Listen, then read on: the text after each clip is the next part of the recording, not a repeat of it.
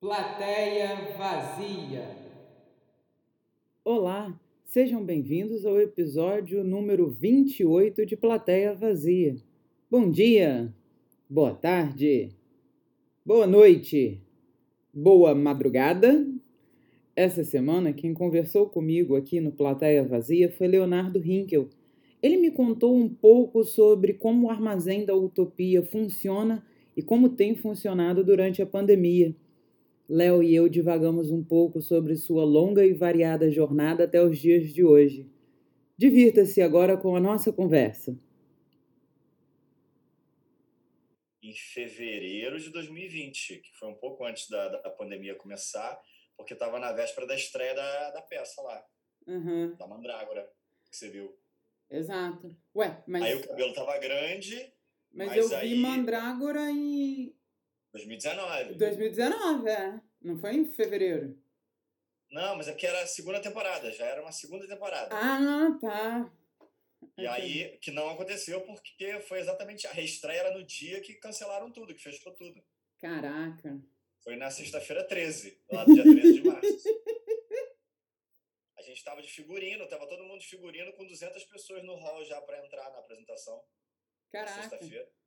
E aí não deixaram a gente começar a apresentação, porque a gente teve que voltar do camarim já maquiado para avisar as pessoas que não, não ia ter, né? Não ia ter porque os fiscais da prefeitura estavam já saindo para as ruas para fechar todos os teatros e cinemas e então não, não tinha como. Foi muito louco aquele dia. Assim. Pô, que, que viagem. É, é, é eu, eu não a gente achando que ia durar dessa. 15 dias só, né? A gente achando que ia durar duas semanas. Eu nem sei mais o que, que eu tô achando, Léo. Tipo, e a mandrágora com aquela estrutura toda, né? Tipo, É, aquele cenário aquele todo. corredor que a gente passava por baixo para chegar na, na Você arquibancada. passou por baixo para subir lá pela rampa. É, super da hora, super já é, temático, um clima ali, né? Mas tipo, pô. É. E Que é da, é da, é da tradição mesmo do trabalho da companhia mesmo. Já recebeu o público é, antes de, de começar a apresentação, né? Então, você é, cê- cê- cê lembra que o hall todo já era preparadinho, né? sim, sim. O... Tinha aquele bar medieval, né? Um bar medieval quase de taverna, né? Um, Achei super da hora, galera é, de bar incrível, é. bebendo num, nos cálices também, tipo. Tinha. É, Eram uns cálices medievais e, e tinha as canequinhas para a gente beber cerveja e refrigerante, as canequinhas de cobre, né? Isso, mó da onda. para criar essa atmosfera mesmo, né? E, e, e aquele espaço também que vocês têm ali no Armazém da Utopia, eu, eu assisti. O outro também vocês recebiam assim a plateia Luz nas Trevas? Ah, é, você viu Luz nas Trevas, é verdade. Sim, então também é tipo toda a ideia ali você entrando. Também, isso. É, Exato. não tava lembrando disso. Você, você viu. É, então, era no mesmo local, né? Sim. Era no mesmo lugar. E. Mudou, completamente.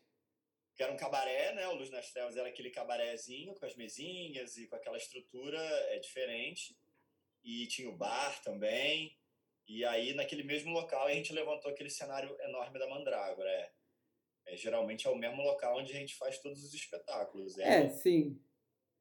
É porque, é porque às vezes os espetáculos maiores são no outro armazém, né? No armazém 6. Não Ah, sei se você chegou a, a olhar o outro armazém naquele dia da Mandrágora ou no dia do Luz nas Trevas. Quando a no- gente fez em 2017, a gente fez os 10 dias que abalaram o mundo, que é do, da comemoração dos 100 anos da, da Revolução Russa. E era, é, não tinha como ser ali naquele local onde você conheceu. É, era no Armazém 6 porque eram mil pessoas por dia para apresentação. Uou! E era impossível. Então tinha que ser no armazém grande, né? né?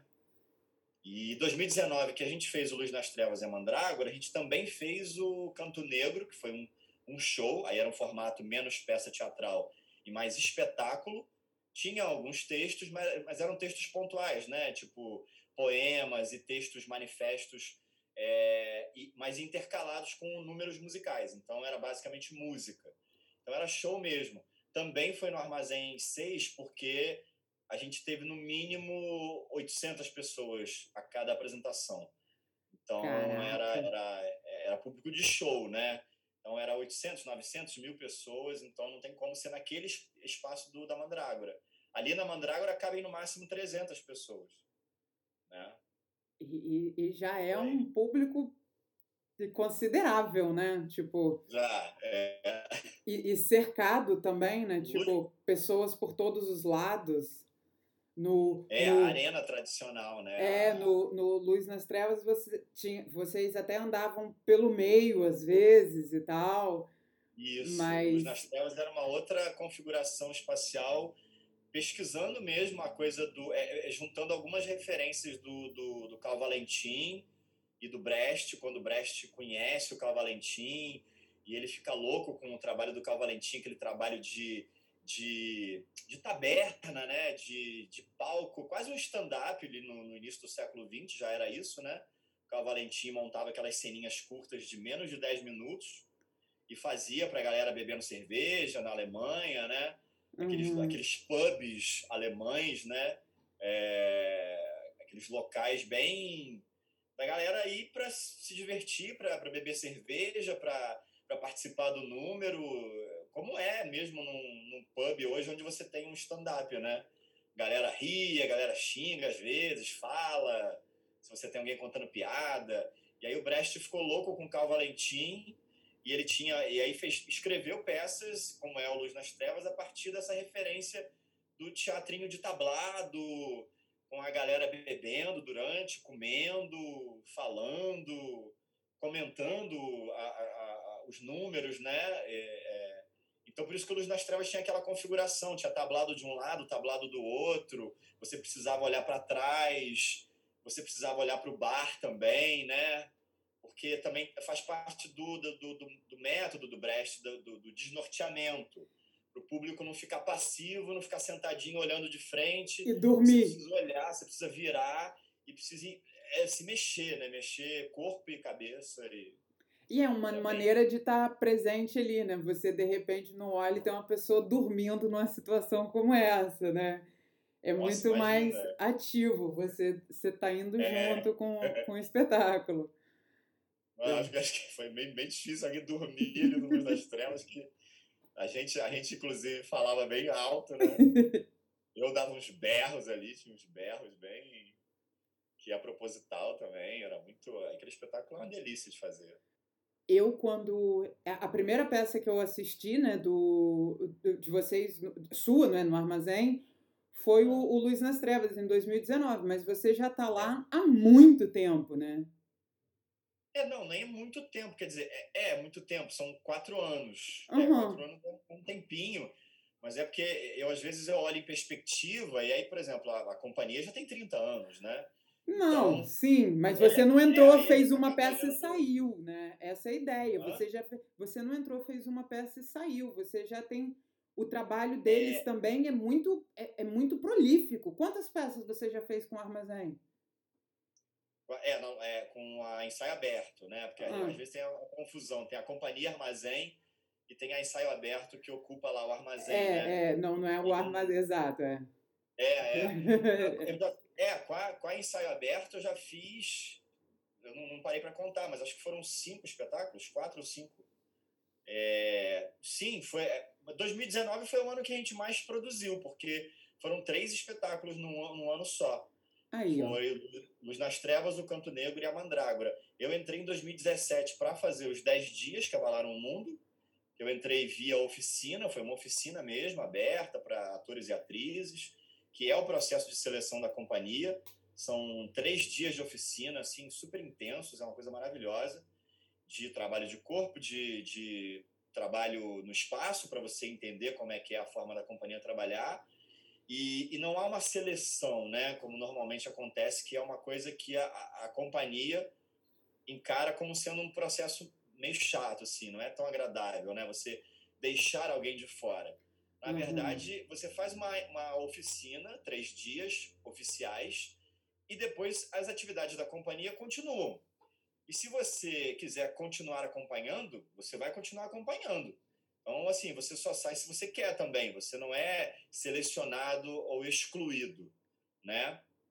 Então, é, os 10 dias que abalaram o mundo em 2017 era um processo longo, porque é, tinha todo um processo de estudo para entender aquele contexto da Revolução Russa, porque era um espetáculo grande, era um espetáculo de quase três horas de duração, com 20 e tantas pessoas em cena, não me lembro, 27, 28 pessoas em cena. Uau! Um espetáculo enorme. Isso porque o ideal, o projeto ideal original era que fossem 40 pessoas no elenco. Mas não se teve recurso para isso, né? É, a produção tentou o máximo possível, mas acabou ficando em 27, 28 pessoas. E mesmo já assim é já é megalomaníaco, é, né? É. Então, é, eu entrei em 2017 para fazer esse espetáculo. É, assim como muitas pessoas é, continuaram no, no, processo de estudos, na verdade é meio ensaio, meio estudo, né? Estudo que eu digo assim, o elenco vai para mesa mesmo, caderno, livro, papel, anotar coisas e discutir coisas. E depois o espaço, tem trabalho de corpo e trabalho no espaço, com o cenário, são várias coisas separadas. É, eu entrei em 2017, aí em 2018 a companhia remontou um trabalho que é foi o que tempos são esses, que também já tinha sido feito no CCBB, né? É, já tinha sido feito em 2016, eles remontaram em 2018, aí eu entrei, é, mas já era um espetáculo pronto, que é um espetáculo exposição, que é um conceito muito legal, porque você passeia pelas cenas, você não fica parado também no local, é, é, é, é da mesma linguagem que eu estava falando com você agora há pouco, né, de introduzir o público, deixar o público de uma outra forma, uma outra relação público-cena. É, então é uma exposição. As cenas acontecem em vários pontinhos. Você chega, você chega na hora que você quiser e você vai embora na hora que você quiser também. Apesar de ter um início para o elenco começar, mas você não precisa chegar junto com o elenco. Então assim, você pode perder a primeira cena mas como tem uma segunda sessão, você fica para ver a segunda sessão. E aí, se você perdeu a primeira cena, você vê na segunda sessão, não tem problema nenhum. Uhum. Então é um conceito diferente, que era uma coisa sensacional para a gente também, né? Para os atores, né? Porque a gente tem um horário para começar, sei lá, começa às sete da noite, começava. Mas tinha uma segunda sessão, sei lá, às 8h45. Depois uma outra às nove e pouca. Então, para a gente, a gente fazia direto, porque acabava a última cena e só rearrumava os cenários, que algumas coisas saíam do lugar, e a gente recomeçava. Então a gente não sabia exatamente qual era o público. O público estava ali, você não sabia se aquela pessoa tinha chegado no meio, tinha visto tudo. E às vezes tinha isso também, pessoas que viram tudo, mas que queriam ver de novo, porque você pode, caramba, eu, eu, vi, eu vi a peça toda, mas eu queria ver de novo aquela cena que eu gostei mais. Então vou ficar aqui porque acho que a ordem dela é tal. E era isso. Então, é, é, eu fiz essa também em 2018, foi a segunda, e aí em 2019 a gente teve essas três, e, e foi a Mandrágora. É, foram ah. cinco. Quatro, na verdade, porque o Canto Negro não estava em cena, né? Não estava. É, a gente chamou cantores profissionais, né? e, e alguns e, e, as pessoas do elenco eram pessoas específicas também, foram convidados também. Era um espetáculo muito específico que não contou com todo o elenco da companhia. Acho que foram só duas pessoas da companhia que participaram, é, que eu me lembro. É, o resto era tudo convidado, era uma outra proposta, né? Hum. Então, na verdade, eu fiz quatro espetáculos e cinco com o Canto Negro, que eu estava ali nos bastidores também, claro, participei mas super é, num, num, outro local, numa outra função que não de ator, né? E... Que é uma característica do trabalho da companhia. A gente não faz sempre uma coisa só. Sim, mas é você na técnica tá no, ué, tá no espetáculo também, não deixa de. É, não, sim, sim. É, você tem que decorar a ordem do espetáculo todo, a gente sabia tudo. E, e de uma certa forma, a gente também é, memorizou o roteiro do espetáculo, que era um espetáculo show, tinha um roteiro de músicas e textos. A gente também estudou, por exemplo, é, para fazer esse espetáculo, que era um espetáculo de canto, basicamente, a, a, gente na companhia já tem aula de canto, né?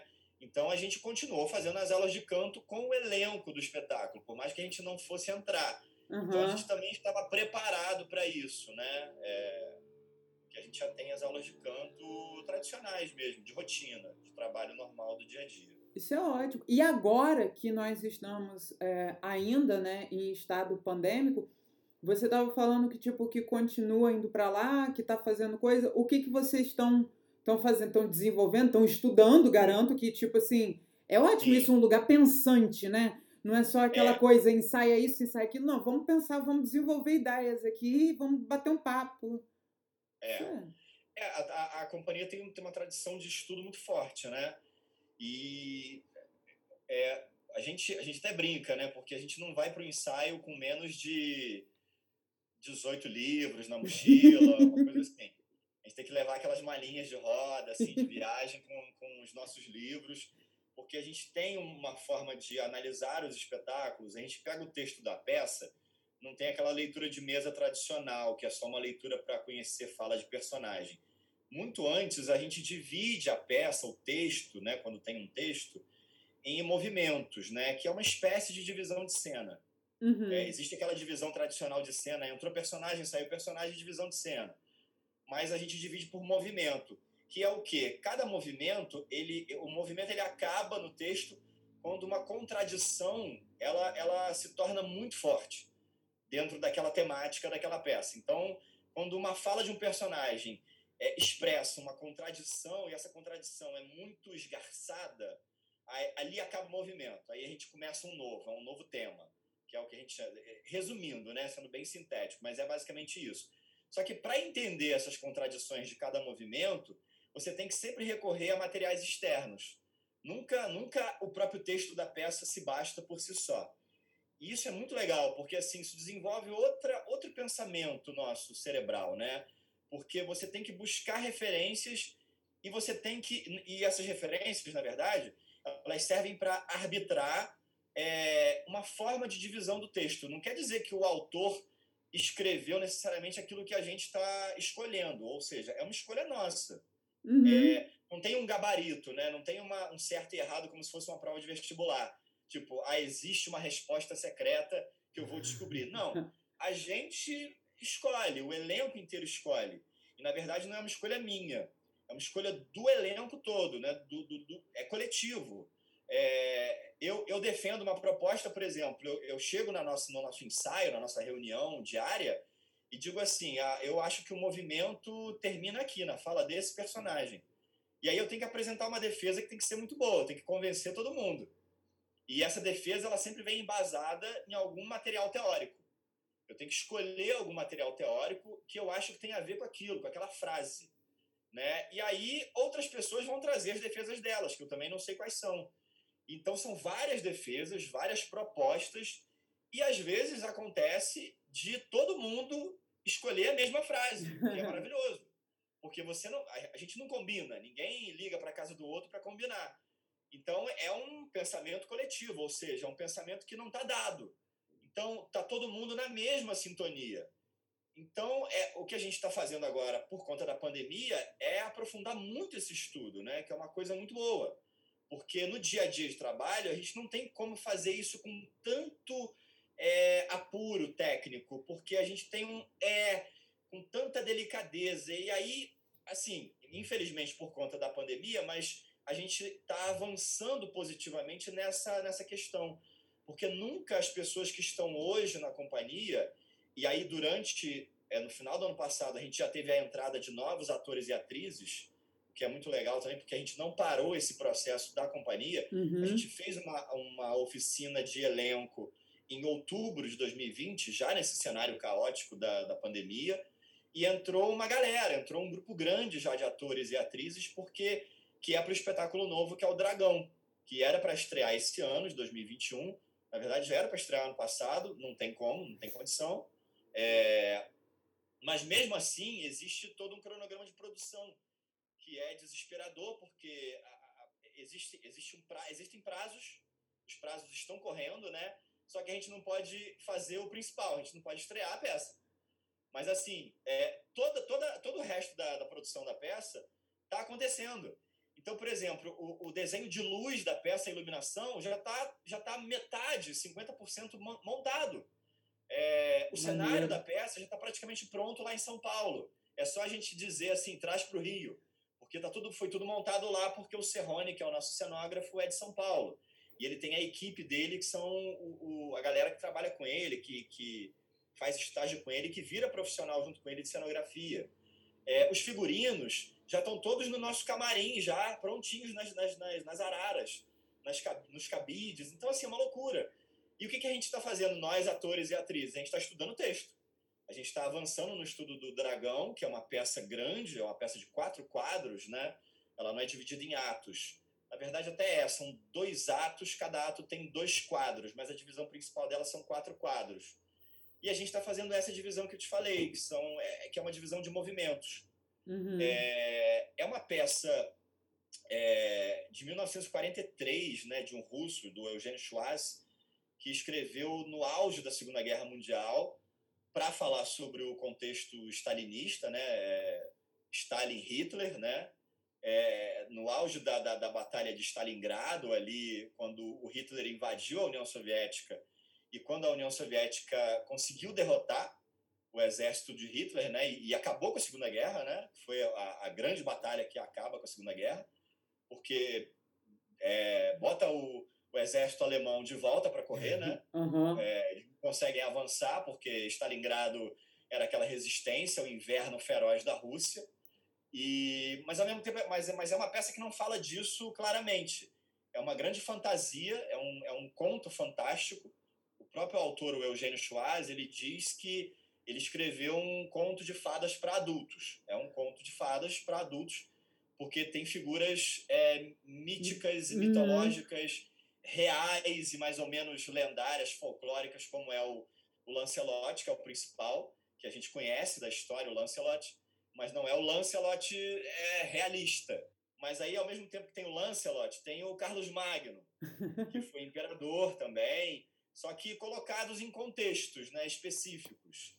Então, é uma, é uma fábula com muita coisa por baixo, escondida, e aí que faz com que esse nosso estudo teórico fique muito mais complexo, porque para entender o que determinadas falinhas estão dizendo, que às vezes parecem falinhas bobas, né, parecem falas de contos de fada, mas que como né, você você sabe muito bem, contos de fada dizem muitas coisas por baixo, muitas coisas obscuras. Então a gente está nesse processo, a gente está bem no início, é, sem saber data quando a gente vai começar a entrar em sala de ensaio, sem saber nada, porque aí o elenco precisa estar tá é, vacinado, né? Precisa estar tá toda a equipe vacinada e algumas pessoas são mais velhas, né? É, e, e já estão até tomando a vacina, mas a maioria de nós está longe ainda. Tomara que a gente consiga até outubro, setembro, outubro, que é mais ou menos a previsão aqui no Rio, né? De como é, as pessoas sejam vacinadas, as pessoas mais jovens, né? É, de, de 40 anos de idade para baixo, né? Que é uma grande parte do Isso elenco. se não falhar de novo, se não suspender, se não acontecer, é, tipo, pô. É... A gente não sabe exatamente. É, é uma previsão, é só uma previsão, não tem certeza absoluta de nada. Mas é isso, a gente na verdade, antes de começar a estudar o Dragão, que a gente começou porque entrou um elenco novo, quando a gente estava ainda sem essa galera nova, a gente é, fez um estudo inteiro que é uma coisa raríssima no trabalho da companhia, de, uma peça do Brecht que vai ser montada ainda, que é a exceção e a regra, que é um hum. espetáculo, é um espetáculo assim importantíssimo para a história da companhia, que nunca foi montado, mas já, já chegou na, na, na, véspera de acontecer isso inúmeras vezes, mas nunca foi montado, e que está previsto para 2022, 2023, e a gente conseguiu fazer a análise da peça inteira, e é que é uma coisa muito difícil, porque no dia a dia de trabalho da companhia, a gente está lá no espaço e a gente, nos ensaios, a gente nunca tem o tempo de ficar parando para. A gente analisa, né? Um pedacinho aqui, um pedacinho ali, mas a peça inteira demanda tempo, né? E o nosso tempo é, é dividido com trabalho de corpo, com outras aulas, com e com o próprio ensaio em si. E aí a gente começa a ensaiar e a peça estreia, acontecem as temporadas e não dá tempo de você parar para analisar teoricamente o texto, a peça toda.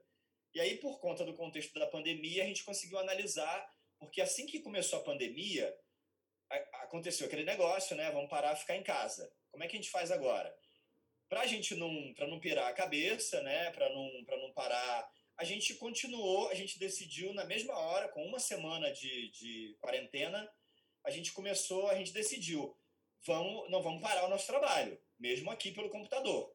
A gente continua fazendo trabalho de corpo várias vezes por semana, como a gente fazia, claro que não é a mesma coisa, porque não é um trabalho coletivo, né? não tem o toque, cada um na sua casa, cada um no seu computador, mas o nosso professor continua trabalhando, dando aula de corpo como é para a gente, a gente continua tendo essa preocupação de manter o corpo ativo, né? Continuamos fazendo as aulas de canto também, de música, que não é a mesma coisa você afinar canto pelo computador, o som não é o mesmo, não, não é a mesma é escutar coisa. os outros, perceber até o é porque a, a gente coisa, acaba mas... ouvindo a nossa voz distorcida e é uma outra onda, não é a mesma é coisa. Outra, é, por mais que seja, é, é, é mais a, a gente sabe, a gente tem consciência de que é para não manter, para não ficar parado. Mas a gente sabe que no caso do canto é muito específico, é muito delicado isso, né? Não dá para saber se eu estou afinado, aí a internet cai, dá interferência, né? Não dá para você ouvir 100%, às vezes tem um delay. É, mas né? a gente sabe também o quão importante é, é não não espaçar esse tipo de trabalho, né? Como que rapidamente, é. se a gente parar o corpo, o corpo já não, não responde a isso, a voz já não responde ao que respondia. Tipo assim, a ideia é. é de manter um trabalho básico para não, não, não, abandonar, né? É, é, é, fundamental. A gente não vai perder o tônus da voz, o tônus muscular, o corpo, porque Exatamente. isso seria o maior desespero, né? De, de voltar e não conseguir. Ai, peraí, deixa eu É, tentar é. alongar. Não dá, né?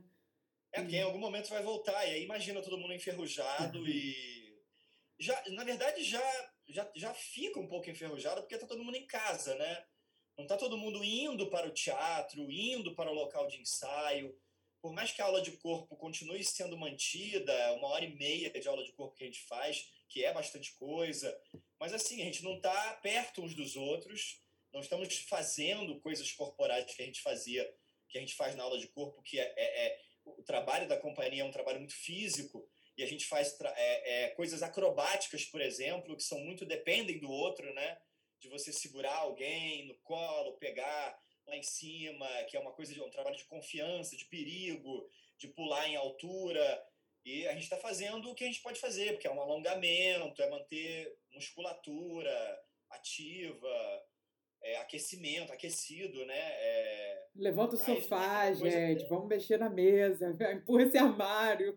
tipo assim. Ainda tem isso, porque é, bate, na, bate no sofá um pé, bate na, na cadeira. O espaço não é o mesmo. Então, mas mesmo assim a gente, a gente decidiu não, não ficar parado. E aí a primeira coisa que a gente fez é vamos analisar a exceção e a regra do Brecht, que é um, é um texto muito importante para a gente na companhia, uma referência. E a gente nunca tinha parado para analisar. E a, a peça do Brecht ela é dividida em sete, em nove grandes cenas, né? São nove grandes estações. E a gente dividiu a peça toda, ou seja, a peça está toda prontinha, dividida no papel, com todas as nossas anotações que a gente faz. E, e a gente tem a previsão de montar a, a peça é, em 2022, 2023, quando a gente quer inaugurar o nosso novo teatro, porque a gente tem essa, essa ideia também, tem o projeto da construção do nosso novo teatro. Então, é que é uma coisa que a gente está também aguardando para dar o start, né, para começar. E aí tem, tem um monte de peça na fila, né, assim, para o Dragão já era para ter estreado no ano passado, em 2020, aí já estava para esse ano, talvez não aconteça mais esse ano. E aí tem a exceção e a regra também na fila e, e, e outros N projetos também, que estão todos esperando os prazos, prazos, prazos. Mas é isso, como você perguntou, a gente continua é, fazendo esse trabalho virtual com o grupo. Uhum. Eu, como, como eu tenho uma facilidade dentro do grupo, porque eu vou de bicicleta para lá, para o local da, da companhia, né? Então eu não pego transporte público. Então eu corro menos riscos, entre aspas, porque eu não entro no metrô, eu não entro na, na no ônibus, por exemplo, e, e nem mesmo no, no carro, né? Uhum. É, para me transportar até lá. Então eu vou sempre de bicicleta e, e, eu, e eu, como, como eu disse para você, é, cada pessoa na companhia dos atores e atrizes tem uma outra função, outras Uhum, funções, né? uhum. Não- não- nem se resume a uma só, mas são outras funções. E aí eu tenho uma função bastante específica que é cuidar do espaço. né? E o espaço estava parado. Quando a gente entrou em quarentena, o espaço ficou parado durante uns bons meses, mas até que chegou um momento que a gente viu que não era muito bom fazer isso, tipo assim, o espaço estava muito ficando abandonado, só o nosso segurança lá fazendo um trabalho de, de turno. E aí é, eu comecei a ir, algumas outras pessoas também, e continuamos a fazer isso. Por exemplo, ontem eu fui, amanhã eu vou de novo. A gente faz pequenos plantões.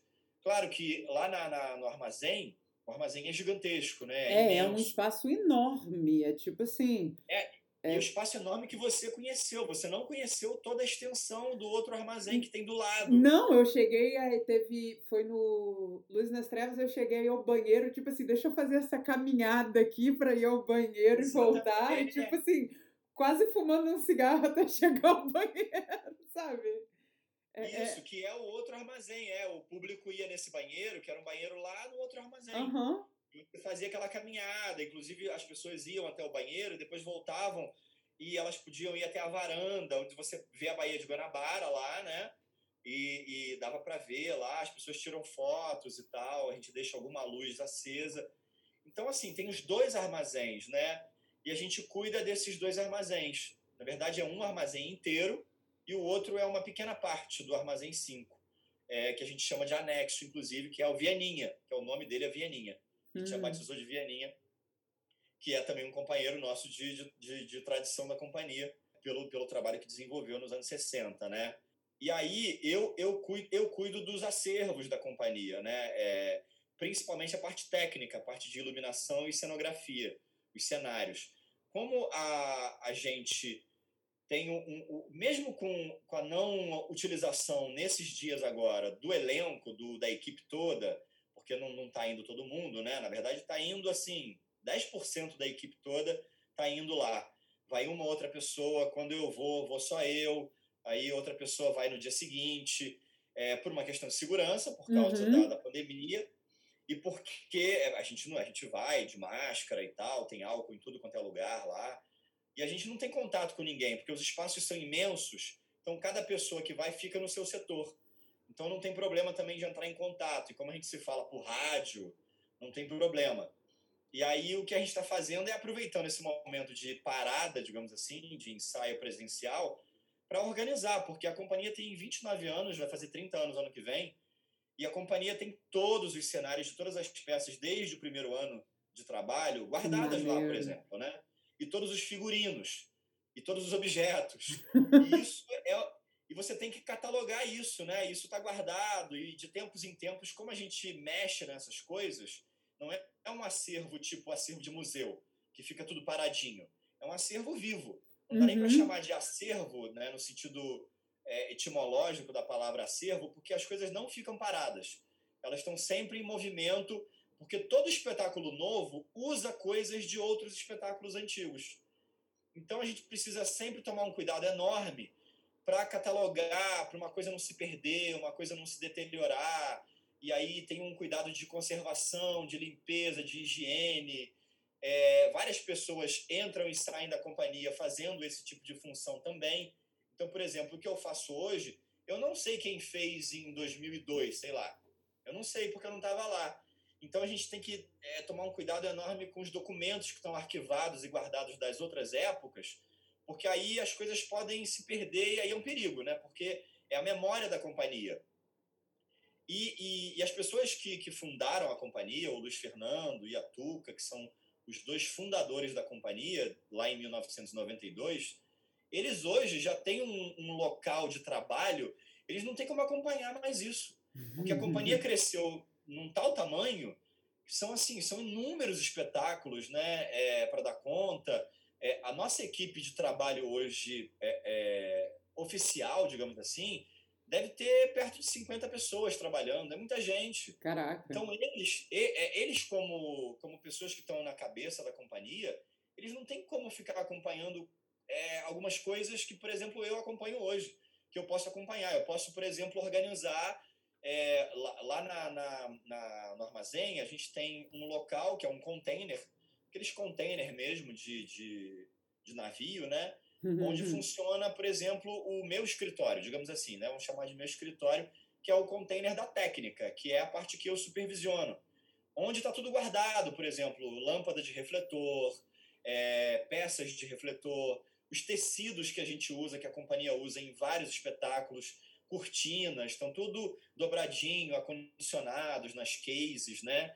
É, equipamentos de som, equipamento de luz, mesa de luz, mesa de som, tá tudo guardadinho, tudo acondicionado. Então, quem faz esse acompanhamento sou eu, por exemplo, fazer uma limpeza periódica de uma mesa de luz que precisa limpar porque junta poeira tal. Então, essas coisas sou eu que acompanho. Então, não é o Luiz, que é o diretor da companhia hoje, que, que vai se preocupar por isso, porque ele não tem nem como, não é que ele não queira. Mas não tem nem como, porque ele tem que, ele tem que organizar trocentas equipes de trabalho, né? produção, técnica, financeiro, é, memória, figurino, material de limpeza, é muita coisa. A companhia, é um, a companhia hoje é uma grande empresa, né? É um, é um local onde, onde você precisa.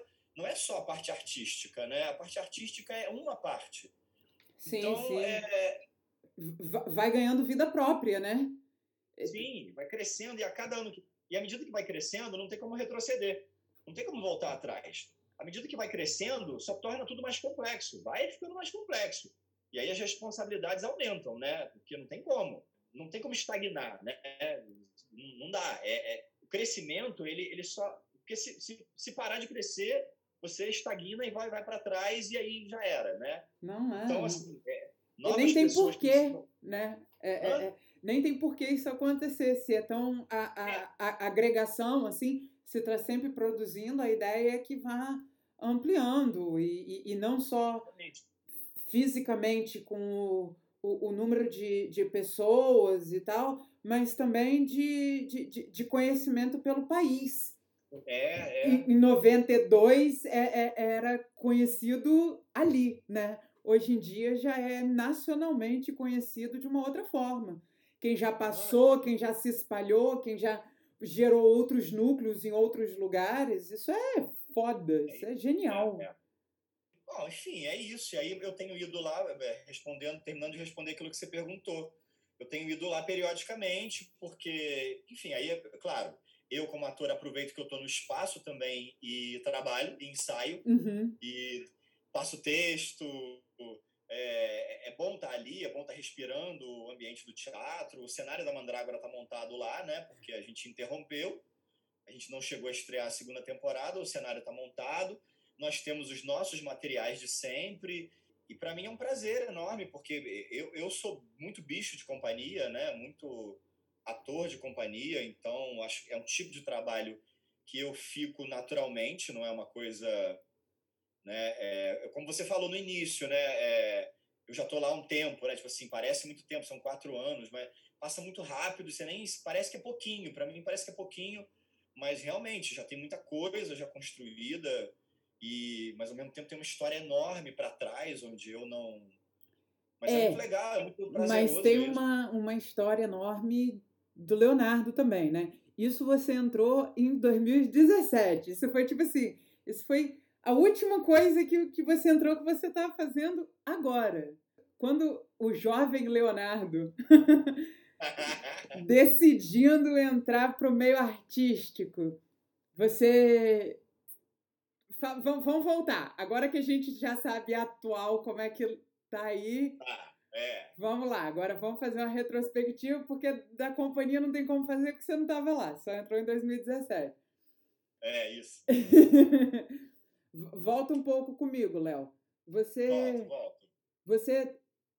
Na, você tinha arte na escola? Isso foi. Isso surgiu depois que você saiu da escola? Você eu sei que você não entrou. Tinha. Você já entrou na Unirio, você já tinha feito Martins Pena. Então, tipo assim, como é que foi o começo da escola? Que porque tem muita gente que não tem, não, não tem, não sabe, não passa por isso, né? É, eu, eu tive, mas isso nem foi fundamental, porque eu tive é, na escola, mas tive só no, no, ensino médio, só, só no ensino médio, acho que na, esco na escola mesmo, assim, é, ensino básico ali, no, no, não, não me lembro. Na verdade, eu, eu tinha algumas coisas que aconteciam, mas era iniciativa dos alunos. Uhum. Eram coisas próprias dos alunos. Por exemplo, eu me lembro de sexta série, sétima série, ter feito um projeto de, de, de peça que não era uma peça, era, era uma coisa que queria ser audiovisual, porque a gente pegou uma câmera emprestada com a professora de português e literatura. É, e aí a gente filmava nos horários que não tinha aula, depois que acabava a aula. E isso a gente tinha, sei lá, 12 anos de idade. 11, hum. 12 anos, né? sexta série, sétima série. E aí eu me lembro que eu escrevi, era uma coisa que eu tinha escrito, que era uma novela, uma coisa. Porque, porque na verdade, o, o que acontece? É, a coisa é muito mais complexa, porque eu fui filho único a minha infância inteira, né? Então, assim. É, a é diferença sua para seus irmãos é grande, né? É grande, é quase 10 anos de idade, né? É... E aí eu ficava muito comigo mesmo. Então eu criava muito mundinhos imaginários, claro. Né? É, criança que só tem, não tem irmão, aí você cria mundinhos imaginários, você escreve coisas, desenha coisas, fala sozinho, fala sozinho até hoje. É, isso me ajuda muito. E aí, assim, e, e, eu, eu ficava vendo muita televisão, claro, não tinha muito para onde correr, mas ao mesmo tempo a minha mãe sempre me estimulou muito, muito. É, a minha mãe é uma pessoa muito artística, é, é, no, no, sentido de que ela gosta muito de visitar museu, ver exposição, ler, é, assistir de tudo. É, e aí ela, a minha, minha Isso mãe. é uma mão na roda a minha mãe me provocou assim. de um assim. jeito assim, é, não, a minha mãe me provocou de um jeito, ela me, ela enfiou em mim um bichinho de curiosidade, que por exemplo, eu paro numa banca de jornal, eu quero comprar todas aquelas revistas de todos os assuntos, quero ler de tudo, porque a minha mãe falava isso quando eu era criança, tipo assim, leia de tudo. Leia de tudo, fique sabendo de tudo, procure saber de tudo. E eu sou assim até hoje, quer dizer, é um inferno, porque eu quero assistir todo, eu, é, por exemplo, cinema, teatro e séries, essas coisas, eu não tenho um gênero específico porque eu gosto de todos os gêneros.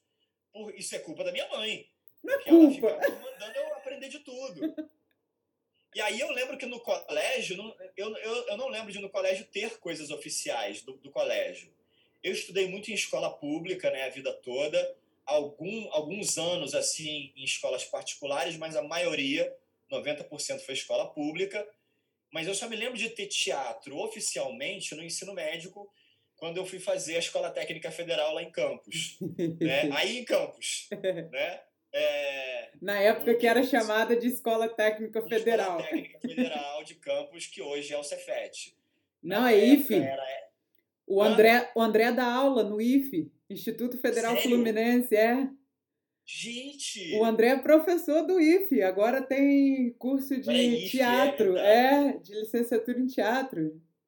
Gente, que maravilha isso. É, o André com o doutorado todo dele, doutor André Luiz.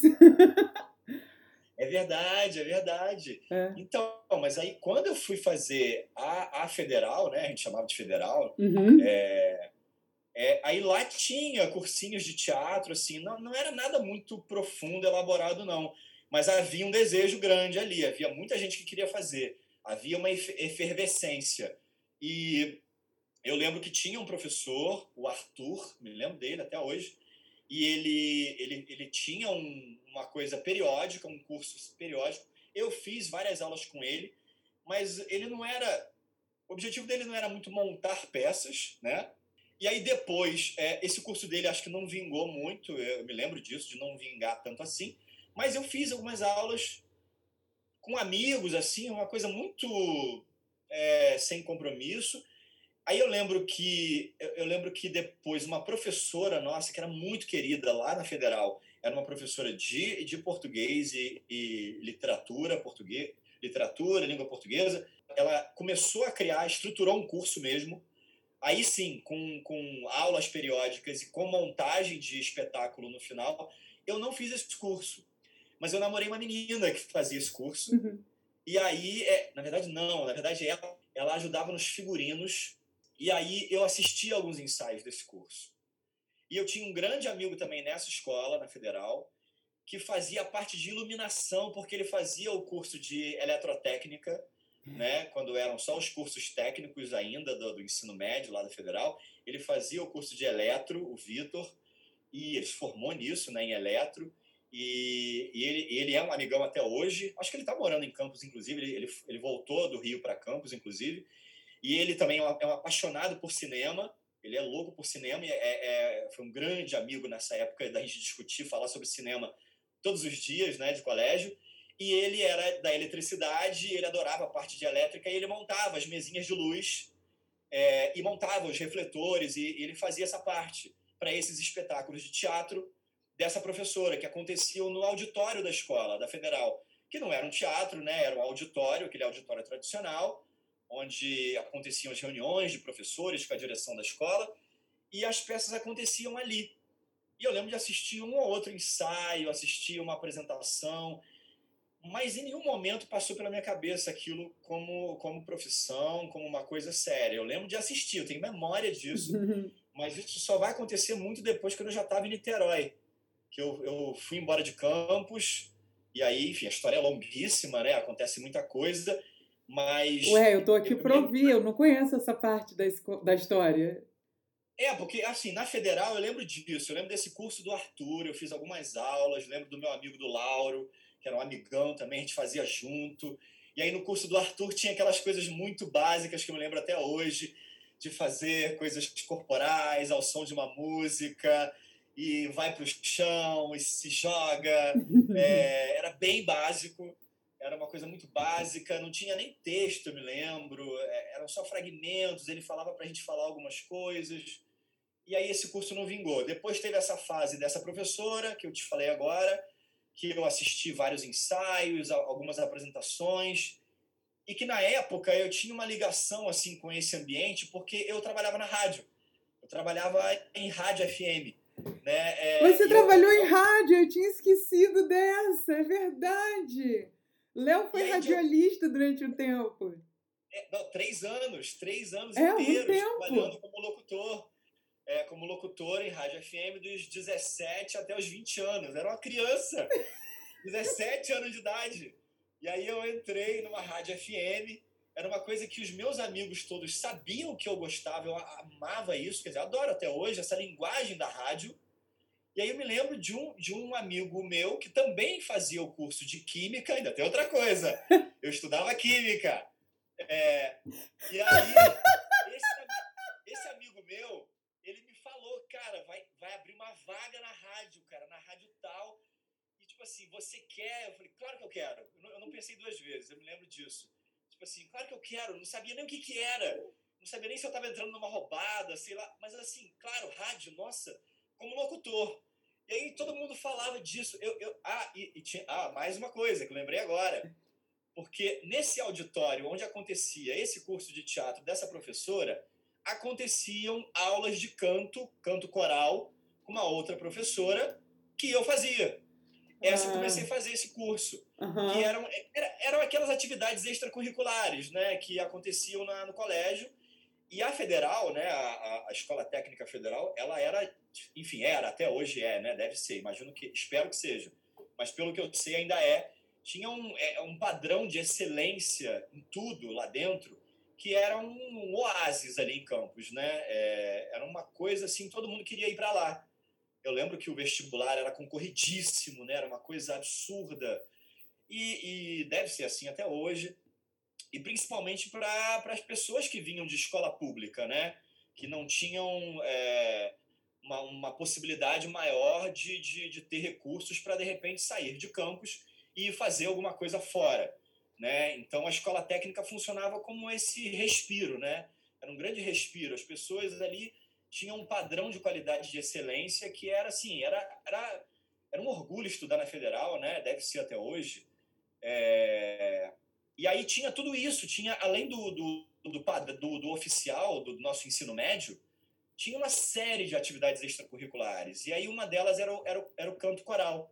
E aí que tinha muitos alunos e eu fazia, eu, eu, eu sempre adorei cantar.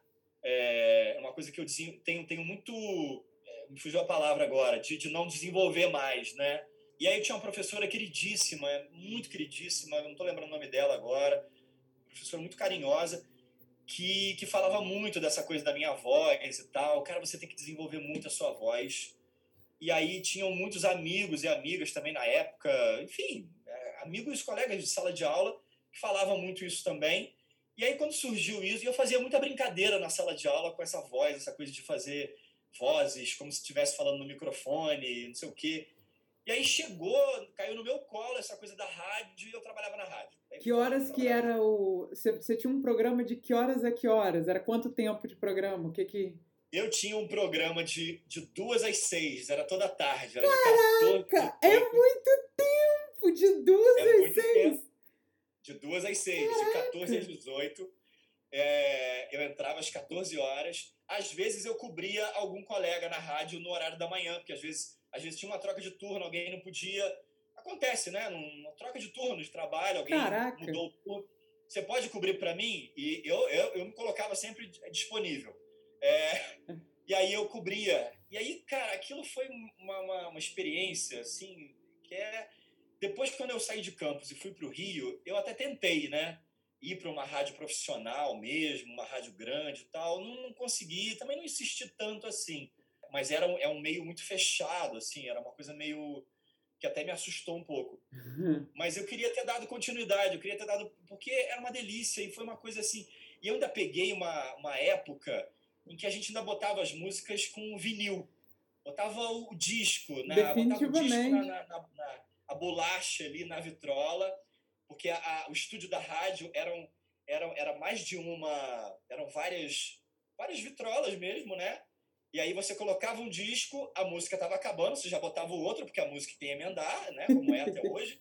Só que hoje, hoje eu até tenho curiosidade de saber, porque hoje você não precisa, talvez, colocar o vinil ou um CD. Provavelmente já é um arquivo digital, que você já programa tudo. É, não tem por que não ser, né? rolando, né? Eu nem sei como é que é hoje, como é que funciona, tenho maior curiosidade de saber isso. Mas na minha época eu ainda peguei ainda o momento em que estava surgindo o CD, porque no meio dos anos 90 ali, né, 1995, 96, 97, é, então assim, é, eu usava muitos dos dias, aí eu achava umas raridades porque eu ficava catando os LPs ali, né, os vinis, e aí ficava alternando, porque já tinha os aparelhos de CD, eu botava uma bolacha ali na vitrola, já soltava uma música no CD, e era uma delícia aquilo, e enfim, é, e aí era uma coisa muito louca, porque eu, ainda sem ter essa noção do teatro, eu criei vários personagens que eu ia fazendo, várias vozes com o microfone aberto, só que ninguém via minha cara, então é, era só a voz. E aí eu inventava programas e inventava coisas. Eu inventei umas historinhas que, que tipo uma série que começava na segunda-feira e acabava na sexta. Eram cinco episódios. e uma, umas histórias muito loucas, assim inventava uns personagens que as pessoas achavam que eram reais, que não existiam, mas era só eu no estúdio. As pessoas achavam que tinha cinco, seis, sete pessoas ali comigo, porque eu ficava fazendo diálogos. E em nenhum momento eu parei para pensar na época que isso já era uma sementinha de, de, de um ator, né? Não, não pensava de Ator só não, né, Léo? De escritor, de diretor, de editor, você está fazendo o trabalho todo ali. É, mas assim, era porque era, era, uma, era, um, era uma atmosfera para mim de tanta brincadeira, de tanto prazer, que eu não, tava, eu não pensava que aquilo ali, tipo assim, que eu, né, que eu ganhava no final do mês e eu tava me divertindo fazendo aquilo. E eu nem pensava nisso, tipo, de, de que era um grande laboratório, na verdade. Já era um grande laboratório, né? É, e ao mesmo tempo que eu fazia isso na rádio, eu fazia o, o, as aulas de canto. Então a gente trabalhava com canto é, tinha as minhas aulas normais, aula da, do colégio, né? É, aula normal, matemática, física, química, português. Eu já fazia, eu fazia, eu fazia parte do Grêmio do colégio. Também desenvolvia lá as atividades políticas no Grêmio, queria aprender aquilo tudo. E aí, uma, uma coisa que eu não falei ainda, ainda tinha uma banda, porque as, as minhas atividades de canto coral me levaram para uma banda, quer dizer, eu tinha meus amigos que tipo que de música que você tocava na sua banda? Cara, a banda, aquela banda bem basiquinha de pop rock nacional, né? E MPB, que a gente tocava Legião Urbana, coisa de ficar tocando violão no pátio Óbvio, do colégio. né? Na, na década de Legião 90. Urbana, Paralamas, Cazuza, Barão Vermelho, Lulu Santos, aí o Caetano, Gente. né? É, Rita Lee. E aí era. E aí a gente. E aí e eu não, sabia tocar nada, não sei tocar nada direito, instrumento musical até hoje, só arranho umas coisinhas. Mas tinha os, os amigos que sabiam, a gente tinha violão, guitarra, bateria e mais uma coisa ou outra. É, e as meninas que faziam back, backing vocal também, era eu vocalista, as meninas também de vocalista, porque tinha músicas que ela, elas cantavam sozinhas, e, e, o, e o Alexandre na bateria, e, e Vitor tocando é, baixo e, ou guitarra, enfim, violão acústico. E a gente tinha uma banda, cara. E, enfim, eu cantava, a gente fazia os números assim performáticos na banda, e tinha público. E era uma coisa maravilhosa. E eu me desdobrava em 20 pessoas, porque eu, eu, eu hoje, olhando para trás, eu não sei que horários que eu fazia isso tudo. Porque era uma coisa. Aí hoje eu fico assim, cara, não tem tempo. Aí tô sem tempo, tô sem tempo. E toda hora eu, eu olho para trás e fico, caraca, que eu fazia nessa época. Caraca. Eu trabalhava na rádio, ia pro colégio, ia pro Grêmio, ainda treinava uma porrada de coisa na área de educação física do colégio, jogava bola, aí assistia lá os negócios de teatro, é, aí tinha aula de canto. Eu falei, gente, onde que, onde que eu achava tanto horário? Eu não sei, eu não sei. É, Nada como ser jovem. Pois é, é, pois é, a gente não dormia, né, emendava. Ah, ainda tem uma coisa, eu ainda, ainda trabalhava, trabalhava, né, com 17, 18 anos de idade, 19, organizando as, as festas da, do colégio. Porque, assim, tinha uma galerinha das festas. Então a gente eh, vendia ingresso, né? Aquela coisa de vender ingresso no pátio, que era uma delícia. E aí lotava a festa toda, todo final de semana. E, e é porque a federal lá ela tem muitos alunos de fora de campus, né? Então é muito aluno de Macaé, de Arraial do Cabo, de Cabo Frio, até mesmo do Rio, de Niterói, alunos que vêm de Minas Gerais, que vêm do Espírito Santo, né? É, não, não tem só aluno de, de campus. E aí as pessoas, tem muito aluno de fora, e as pessoas fazem repúblicas, né? Uhum. É, moram juntas, dividem apartamentos, né? Em toda aquela região em volta da Federal ali, vários prédios, né? Vários apartamentos são repúblicas, que são uhum. pensões para abrigar os alunos que vêm de fora da cidade. As pessoas, elas, elas, elas chegavam para as aulas na segunda-feira, mas todo final de semana, esse pessoal de fora de campus, eles voltavam para as famílias para passar o final de semana. E aí, essa galera, a gente fazia festa na quinta-feira, porque a maioria dessa galera ia embora na sexta. Então, eu me lembro que era um dia assim sagrado, a grande festa na quinta-feira. Toda quinta-feira tinha um festão, porque na sexta-feira as aulas eram muito poucas, as aulas, inclusive para facilitar essa galera de pegar o ônibus e pegar a estrada e voltar para passar o final de semana em casa, com pai e mãe. Caraca. E aí era muito louco. Era muito louco, porque assim, eram umas festas lendárias, assim tinha uns locais ali em volta do colégio que eram é, pubs e que nem devem existir mais hoje, é, boates e clubes que cada local desse era um tipo de festa diferente. E a gente organizava grandes eventos, assim, era uma loucura. E a gente fazia essas festas, e eu trabalhava nessas festas, organizando, vendendo ingresso, é, ficava nas festas até o dia amanhecer para fazer aquele balanço, tipo assim, pagar o DJ, pagar as bandas, pagar todo mundo que trabalhava naquela festa, é, pagar o local. Era uma coisa muito louca, a gente fazia muita coisa. E quando você foi pro, pro Rio, que, que você começou fazendo? Então, eu fui pro Rio porque eu fui fazer a faculdade, fui fazer a faculdade de Engenharia Química, que eu me formei em Química. aí, é isso, aí vem essas risadas. Eu fui fazer a faculdade de Engenharia Química. Claro, claro. E, e fui pro Rio porque pro Rio porque em Niterói, na verdade. Você não teve Niterói, um laboratório de metafetamina no meio, de nada disso? Tipo... Pois é, podia, podia ter feito alguma coisa assim, né? Podia ter bancado um Walter White, é, bem antes de, de existir o Breaking Bad. Sei lá, fazer loló no final da década de 90, começando nos 2000, tipo assim, pô, tava fazendo festa já, cadê os vidrinhos? Pois é, é. Mas aí eu fui, eu fui para fazer a faculdade e tem mais uma coisa muito louca, Luciana. É, eu fui para fazer a faculdade de engenharia química, mas eu eu eu estava super é, eu era super militante e ativo no movimento estudantil, né? Nessa parte política mesmo. Uhum. Eu, eu, eu cheguei quase a me candidatar a vereador em Campos. Olha que coisa maluca. Olha isso. Tem, essa, é, tem esse momento da minha vida também. Não fiz isso, claro, não fiz isso porque eu queria ir para o Rio para poder para poder ver outros lugares, ampliar horizontes, para poder porque eu, porque na verdade é, a minha a minha avó morava em Niterói e aí eu fui morar com ela, é, uma avó uma avó de coração, não está mais aqui hoje tal, uhum. mas eu fui morar com ela e aí dali eu fui fazer essas duas coisas, né? É, eu fui fazer minha faculdade de engenharia química, que eu realmente queria fazer, queria não concluir, claro, não levei. Eu ia perguntar isso agora, você não concluiu, né? Não, não mas eu fiz, fiz quase inteira, só não peguei diploma. Você assim, fez aonde? Na UF, na UF. Na UF. É... E porque aí no meio eu comecei a fazer teatro, né? Ah. aí comecei a fazer teatro oficialmente. É... e fui, e, e, e fui para Niterói para também tentar é, desenvolver essa, essa carreira política, uma coisa nesse lugar também. É, mas aí o que aconteceu? Aí vamos a, a, ao ponto onde a gente chega Onde você começou né? fazendo teatro? Então, eu estava eu tava um belo dia no campus da UF, que fica ali na, na Boa Viagem, que ah, tá. a, a, UF tem vários campos né, em uhum. Niterói, fazendo uma aula de física na minha faculdade de engenharia química, porque ali é onde tem a faculdade de física, então eu estava fazendo minha aula de física número 1, né? Tem física 1, física 2, estava lá saindo da minha matériazinha. Saiu eu, Léo, como você falou, o jovem Leonardo, saiu eu bonitinho, com minha mochila, com os meus livrinhos de física, é, de álgebra, de engenharia. e aí tem uma pracinha ali na Boa Viagem, na que tem uma casa, tem, não sei se tem até hoje, né? Já fazem muitos anos, enfim, não sei.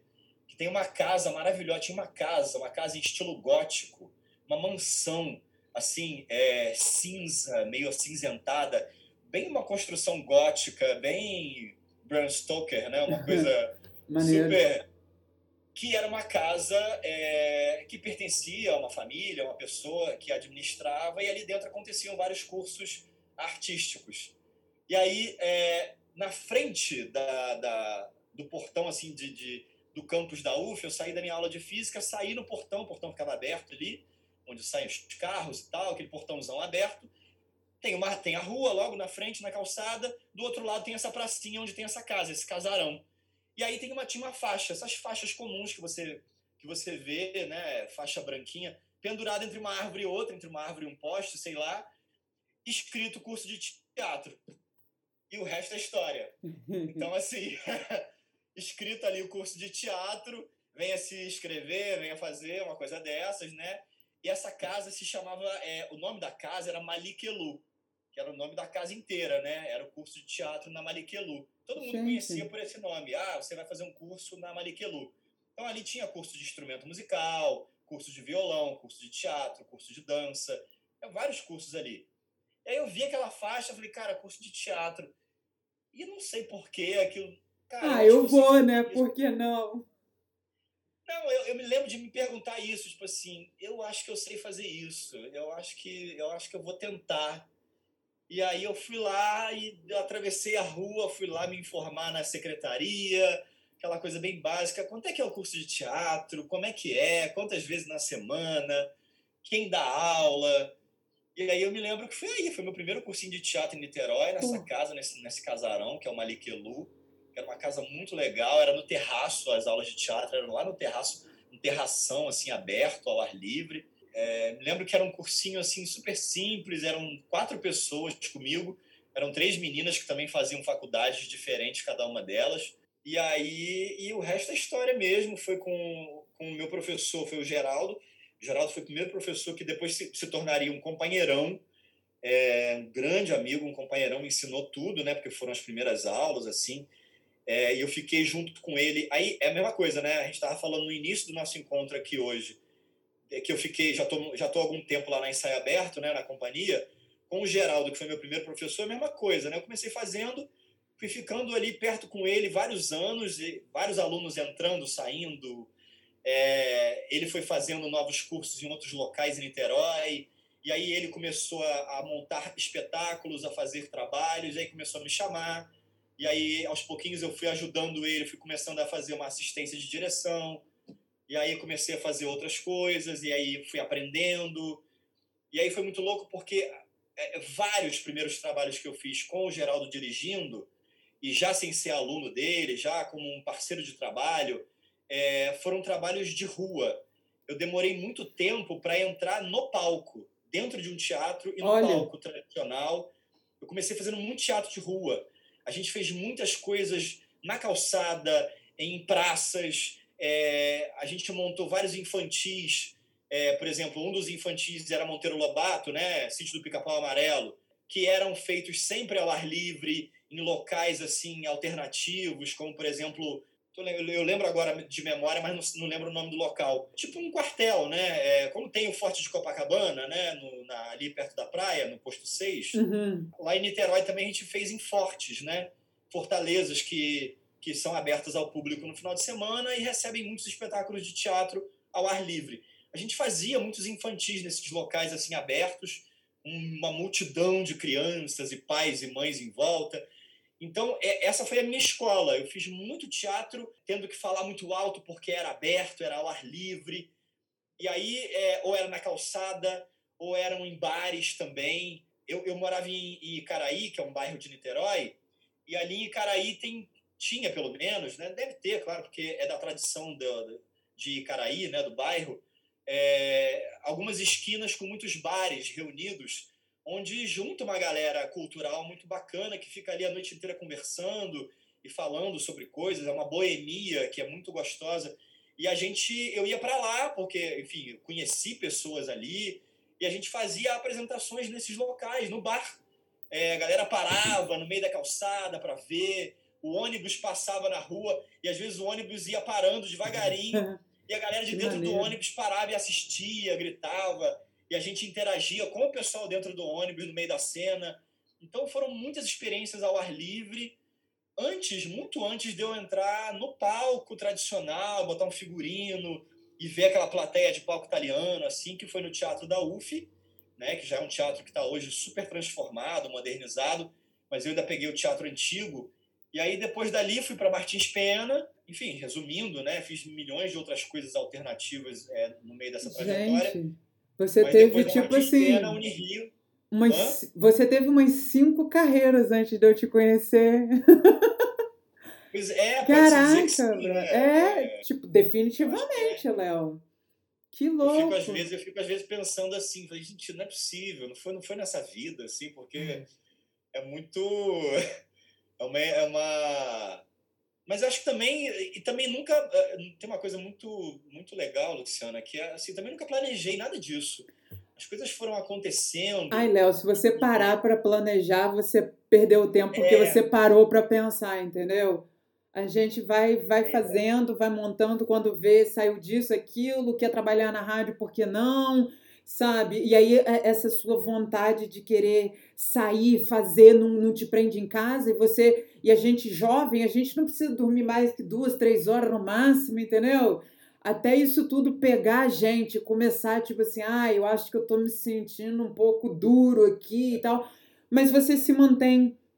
Você acabou de falar agora há pouco, entendeu? Tipo assim, essa coisa de você estar tá no armazém da utopia, você se mantém fisicamente ativo, você mantém a sua voz é. em tino, você tem um grupo de pensamento que vocês se juntam para discutir. Como que não tem parar, entendeu? É, é isso. Por que não? Sim, sim. É, e, e é, eu acho que tem isso que você falou, quer dizer, as coisas foram aparecendo e tem uma coisa muito, acho que é muito uma coisa importante mesmo que não é nem de dar conselho, de dizer como é que cada um leva a sua vida, mas eu nunca recusei, assim, as coisas, as coisas vão aparecendo e, tipo assim, sim, vamos fazer, vamos fazer. Tipo assim, depois você vê se vai dar certo, se não vai dar certo. Isso aí é outra história, se vai dar certo ou não. É, então as coisas foram aparecendo e eu, eu digo sempre sim. E aí, porque eu acho que é isso. E aí você vai dizendo sim e você vai abrindo portas. Léo. E aí você vai abrindo portas é... e as coisas vão aparecendo e, e. Você me admira em. Hoje, então, mais ainda, porque eu fiquei sabendo coisas que eu não tinha noção, mas tipo assim quando a gente fez Voisek juntos, cara, a gente ensaiou, foi um processo muito maneiro e tal, e um belo dia de apresentação faltou. O Pedro não pôde ir. Pedro não pôde ir, vai ter apresentação, não tem, faltou um ator. Léo virou e falou assim: eu faço o papel dele, eu faço o meu papel, o papel dele. E você fez os dois papéis E foi muito louco, porque aquele dia meu irmão assistiu e falou assim: Leonardo tava ótimo, como militar e tal. Eu falei assim: ele nunca tinha feito militar antes, ele pegou o militar hoje. Meu irmão, oi? Tipo assim. Foi um dia que seu irmão assistiu. Muito louco, cara, porque ele depois disse: gente, mas é, eu acho que teve um dia até lá em casa, uma vez, que foi tipo assim: o aniversário do André e meu irmão chegou para te dar os parabéns. Eu falei: não é ele, o aniversariante. tipo assim foi uma coisa dessa, porque ele ficou com aquilo marcado, aquele, ele fez, como assim ele nunca tinha feito antes aquilo? Eu falei, cara, faltou o ator, Léo virou e falou assim, eu sei, eu faço. Genial, assim, Léo. Essa história, e essa história é muito legal, né? Porque, assim, eu me lembro que a gente ficou sabendo que o Pedro não poderia, porque ele tinha passado mal. E é. eu acho que eu, tava na, eu tava dentro doente. do ônibus, na ponte. Eu tava na ponte, vindo de Niterói, indo de Niterói para o Rio. E aí eu lembro que eu lembro disso, que eu lembro que eu comecei a decorar o texto dentro do ônibus na ponte. Eu lembro que o, o Pedro não podia, né? Ele estava passando mal. Acho que foi alguma aí, coisa alimentar, porque foi tipo muito é, um dia, não foi? Ele teve um, ele teve um problema alimentar, ele estava muito mal, e aí ele avisou e era muito em cima. E aí a, a, gente cogitou todo mundo cancelar, né? Mas aí já tinha público com muita coisa reservada, muita gente reservado no público. E aí eu falei, cara, não, é, a, minha, o meu ponto de vista é sempre esse, tipo assim, não, cara, tem público reservado? Não. Vambora. Vou mandar as pessoas voltarem para casa. A gente dá um jeito, só se for muito impossível. Só se assim, não tem como, tipo assim, falta metade do elenco. aí é uma coisa impossível. Aí você para, avisa pra plateia. Não dá, não tem como. Mas se for uma coisa que dá pra. Tem, tem uma solução? Tem uma solução. Total. Aí eu falo assim, cara, o, o personagem do Pedro não era tão difícil assim, de textos, de eu me lembrava das cenas dele. E aí eu me lembro assim, ah, mas aí eu tinha que fazer o dele e o meu, né? Uhum. Porque era isso. Então, assim, a gente começou a calcular, né? Por exemplo, quando, quando é que um troca de roupa? Quando é que um troca de figurino? Gente, é, aquilo dá, foi... Dá porque, porque o meu personagem não encontrava com o dele, por isso que dava. Porque a gente não tinha cena junto. Então eu podia fazer o dele e podia fazer o meu. Porque dava para fazer essa, essa brincadeira. E ainda tem um detalhe mais interessante disso, que o Pedro estava com o figurino dele, ou seja, eu não podia pegar o figurino dele, eu me lembro disso. Não sei se você lembra disso. E aí eu tive que entrar naquela primeira cena dele que ele tocava a caixa, o tarol, sem camisa. Tipo. é verdade, camisa, tipo. Gente. Tipo, de peito de fora, assim, todo garotão. Porque, mas cabia um pouco no personagem do tamboreiro lá, do tamboreiro mor, que era todo viril. E porque o figurino do Pedro estava com ele. Ele tinha levado para lavar, né? Aquela coisa de você levar para lavar em casa. E não tinha como pegar o figurino com ele. Ele morava em Niterói. Eu, lembro também. que eu só pensei assim, gente, se eu não puder entrar em cena, o Léo faz o meu papel. É tipo assim. é, é, é, incrível. Eu fiquei aquele dia, tipo assim, que respeito, que respeito, Léo. Incrível. E não teve uma dúvida. Foi tipo assim, eu faço. Você dá conta? Tem essa, vai dar conta, eu vou fazer. Não tem que dar conta, eu faço, é. Foi é, literalmente é. o, o clima, como você falou, né? De peito aberto ali, tocando tarol. Foi, foi, vambora. O que, que vai acontecer? Nada, tô dando um teatro, pô. Muito maneiro. Não, muito e, maneiro. e, aí tem uma coisa muito legal, Luciana, que tem muito a ver com aonde, que é onde eu tô hoje na companhia, lá na Ensaio Aberto, que a gente tem uma forma de trabalho na Ensaio Aberto que foi uma coisa também que me seduziu que me, que me apaixonou, digamos assim, por continuar lá na Ensaio Aberto, que é uma forma de trabalho que vem do Luiz Fernando Lobo, que é o diretor da companhia, claro, e que, e que faz parte da, da, do, da forma de trabalhar da companhia, que é assim, não tem certo e errado. Você precisa não ter medo de arriscar. Pô. Então, por exemplo, é, a gente tem uma coisa que a gente fala muito, que é, é, é, é, a gente tem um vocabulário de trabalho, né? A companhia desenvolveu ao longo dos anos um vocabulário de trabalho uma das coisas desse vocabulário que a gente, que a gente fala sempre nos ensaios é que é assim, que a gente, a gente pega do, do Picasso, do pintor, que o Picasso, quando ele ia pintar uma tela nova, ele estava diante de uma tela em branco, ele não sabia o que, que ele ia fazer. Mas ele pegava o pincel e a tinta, o que quer que seja, e jogava um primeiro borrão na tela. Só que ele, ele fazia assim, sem nenhuma hesitação. Ele, e ele fala disso, Picasso fala disso que ele chamava do primeiro traço. Esse primeiro traço, a gente fala isso, tipo assim, é, é, cada ator e cada atriz da companhia, e isso não é só no ensaio, isso é no trabalho de corpo, isso é no estudo teórico também. Você precisa ter firmeza quando você dá o seu primeiro traço na tela. É uma, é uma metáfora, claro, é, é simbólico, mas é isso, é muito simbólico. Então, assim, você não pode ter nenhuma hesitação. Quando o Picasso ia jogava uma tinta da primeira vez, ele não sabia o que, que ia sair, ia sair um borrão de tinta. Depois ele ia continuar e ia fazer alguma coisa. Mas ele fazia com uma violência que era natural do Picasso, né? Era aquela coisa viril. Ele pegava o pincel e pá, jogava na tela. E a gente tem que fazer isso também. A gente é estimulado a fazer isso na, no nosso trabalho diário. Tudo que a gente vai falar, tudo que a gente vai fazer, se você vai entrar pela primeira vez numa cena, no espaço, na cenografia que já está montada, você não pode entrar com medo, com hesitação. Uhum. Você não, porque não tem, não tem certo e errado. Não tem uma coisa pronta. Você vai fazer. Se, se aquilo vai ser modificado, é outra história. Se não serviu, é outra história. Ah, não ficou bom. Não ficou bom por quê? Porque não serve. Não é porque está certo ou está errado. Então isso é muito legal lá na companhia. É, quando eu vou falar alguma coisa, por exemplo, tipo assim, vou fazer uma proposta, eu acho que isso é assim. É a minha proposta. Não quer dizer que ela está certa ou está errada. É a minha proposta. Esse é o primeiro traço. Então eu acho que tem muito a ver com isso que você falou e tem muito a ver com isso da, da minha vida, sei lá, enfim. Que é assim, se você vai fazer uma primeira coisa e você nunca fez aquilo, você não sabe o que, que é, mas assim, não vai com medo, não vai com hesitação. Vai, vai com tudo. Porque assim, se vai servir ou não é outra história. Se não servir, não tem problema, joga fora. Joga fora, parte para uma nova. Agora, se servir, ótimo, porque aquilo vai se transformar em outras coisas. É e aí essa energia de transformação vai embora, vai empurrando para frente. Isso é genial. Então é um pouco é... isso. Pô, que... isso é um tom magnífico para a gente ficar aqui, do tipo, né? Exatamente. Faz aí o que tem que fazer, faça com certeza, mesmo que você tiver na dúvida. Faça. Certo? É, não, na verdade, nem, nem tenha dúvida. É, nem tenha dúvida. Vai, vai com dúvida mesmo, nem tenha. Tipo assim, acredita e vai, que o resto vai acontecer naturalmente. É isso aí, Léo. Meta cara, vá fundo, seja aberto a novas experiências, faça.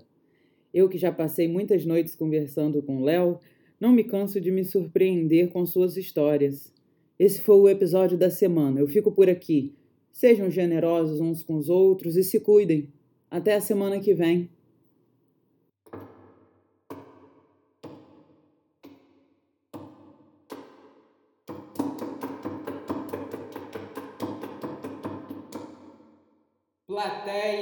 Vazia.